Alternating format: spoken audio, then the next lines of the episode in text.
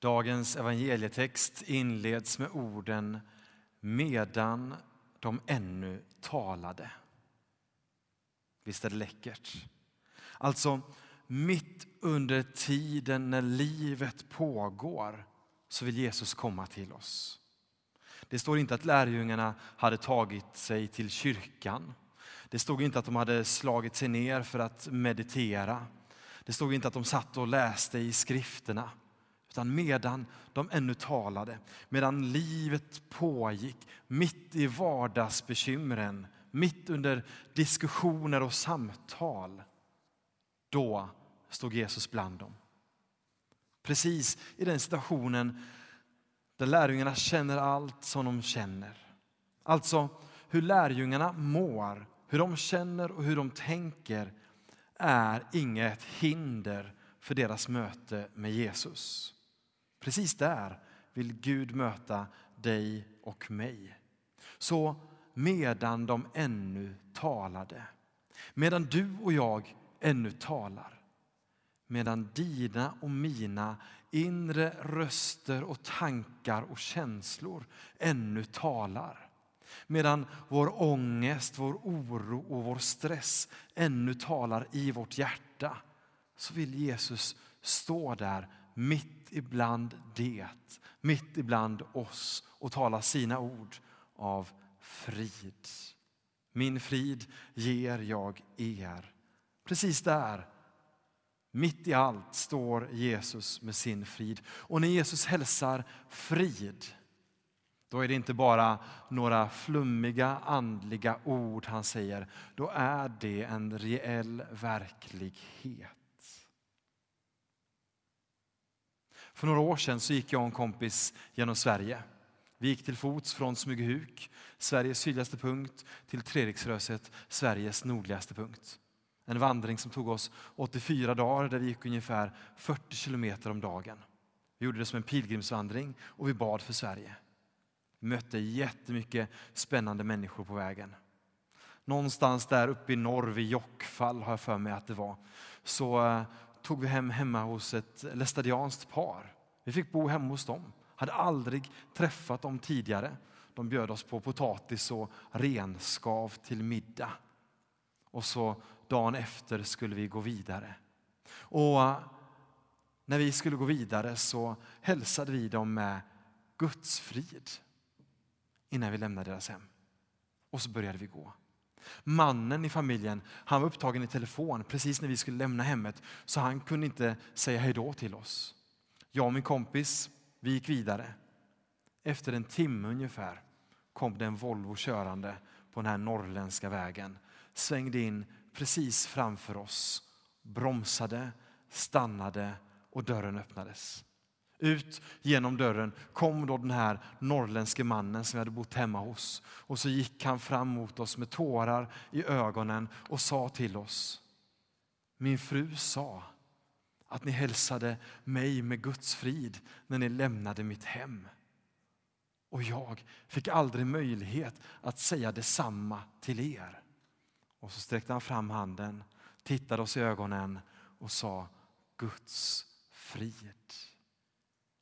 För honom var den där hälsningen av att förmedla frid något verkligt, något som var djupt rotat i hans inre, någonting han verkligen trodde på. Och den hälsningen har jag burit med mig sedan dess. 15 år senare. När Jesus står mitt bland lärjungarna så är det en hälsning till dig och mig också. Mitt i våra bekymmer, medan de ännu talade säger han till dig och mig frid. Det är ord men inneboende verklighet. Det här är första gången som många av lärjungarna ser Jesus efter att de har sett honom dö. Så för dem så är det svårt att ta in. Vänta, vad är det vi ser? Kan en död verkligen uppstå och börja leva igen? Flera av lärjungarna tror att det är Jesu ande som de ser. De tror att det är ett spöke som de har framför sig. Så de tvivlar på att det verkligen är Jesus. Jesus försöker möta deras tvivel och försöker ge dem flera konkreta tecken på att jag är på riktigt. Jag är verklig. Han säger till lärjungarna, se på mig. Se på min kropp. Men det slutar inte där. Han säger till och med, känn på mig. Känn på mina sår. Känn att såren är på riktigt. Lärjungarna blir glada och uppspelta men verkar fortfarande ha lite svårt att tro på det. Så då ber Jesus om en fisk och så börjar han äta fisken. För det är någonting som spöken och vålnader inte kan göra. Och när lärjungarna ser Jesus äta den här fisken så inser de det här är Jesus på riktigt. Det här är den uppståndne Jesus. Hans fysiska kropp lever på riktigt. Han var död men är inte längre död. Vi ser honom, vi känner hans sår och vi upplever nu hur han äter en fisk. Även det blir en hälsning till oss hur Jesus vill möta oss i vår vardag. Även idag vill Jesus ge dig och mig tecken på att han är verklig, att han vill vara nära dig och mig. Att hans död och uppståndelse gäller oss. Så vilka fysiska tecken kan vi se idag? Ett sådant tecken är dopet. För att du och jag med våra sinnen ska kunna ta in, ja, jag är Guds barn på riktigt. Så har Gud gett oss dopet, en fysisk handling, fysiskt vatten som vi döps i och konkret kan ha som en sinnesbild för att ja, jag är Guds barn. En annan sån sak är nattvardens måltid som vi ska få fira alldeles strax. Vi får ta emot bröd och vin, något konkret, så att din och min kropp, så att våra sinnen på flera olika plan får känna, ja, jag tar emot någonting på riktigt. Det är sant att Jesus Kristus har dött och uppstått. Men sen, inte bara det, utan församlingen, det vill säga du och jag, vi som är här i kyrkan idag, vi är tänkta att vara ett sånt här fysiskt tecken för vår värld. För Gud är osynlig, Jesus är osynlig för oss idag. Men Bibeln skildrar hur vi som församling, hur du och jag är en illustration av Jesus för vår värld. Alltså tillsammans så är tanken att du och jag, och vi skulle nästan när vi sitter i våra bänkar lite grann kunna peka på oss själva där vi sitter. Och sen så peka lite i smyg på vår granne som en slags bild för att men, faktiskt du och jag, ja vi, vi tillsammans utgör församlingen som ska vara ett fysiskt tecken och en illustration för Mölndal och för vår omvärld att Jesus Kristus lever idag. Att uppståndelsen är en verklighet. Att när omgivningen ser på oss, att man då får en glimt av ja, den levande guden är nära oss i Mölndal, är nära vår vardag.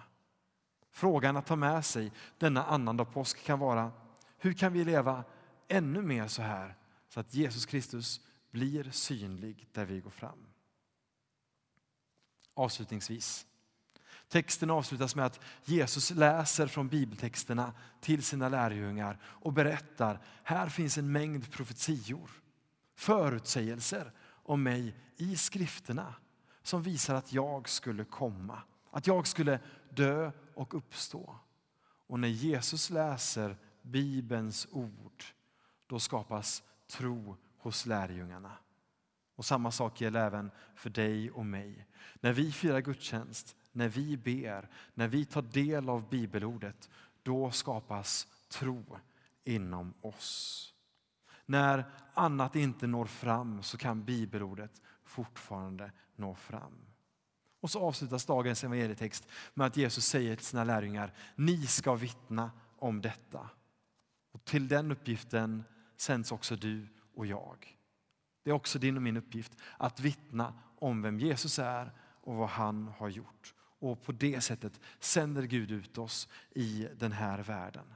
Och när vi sänds ut som vittnen i vår skolklass, på våra jobb, i vår familj, bland våra vänner så är tanken aldrig att du och jag ska berätta om någonting vi själva inte tror på. Nej, vi vittnar om det vi varit med om.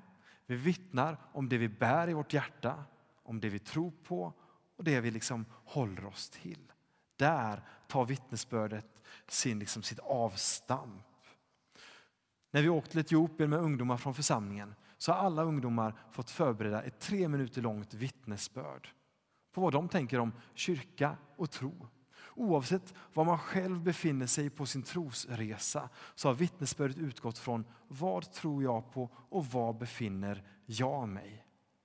Nästan så att jag vill skicka med det som en liten uppgift till alla oss här i kyrkan idag. Att kanske gå hem och knåpa på hur skulle mitt vittnesbörd på tre minuter se ut om vad jag tänker om kyrka och om Gud. Och vem skulle kunna vara personen som jag närmsta veckan delar det här vittnesbördet för? Och det här vittnesbördet det ska inte vara vad vi tror att prästen hade sagt. Det ska vara vad jag bär på i min insida, vad jag varit med om. Det är vad vittnesbörd handlar om. För när vi delar vår tro, då ska vi inte följa en viss given mall. Vi ska dela vår erfarenhet, vad mötet med Gud betyder för oss. Och det är också vad annandag påsk handlar om.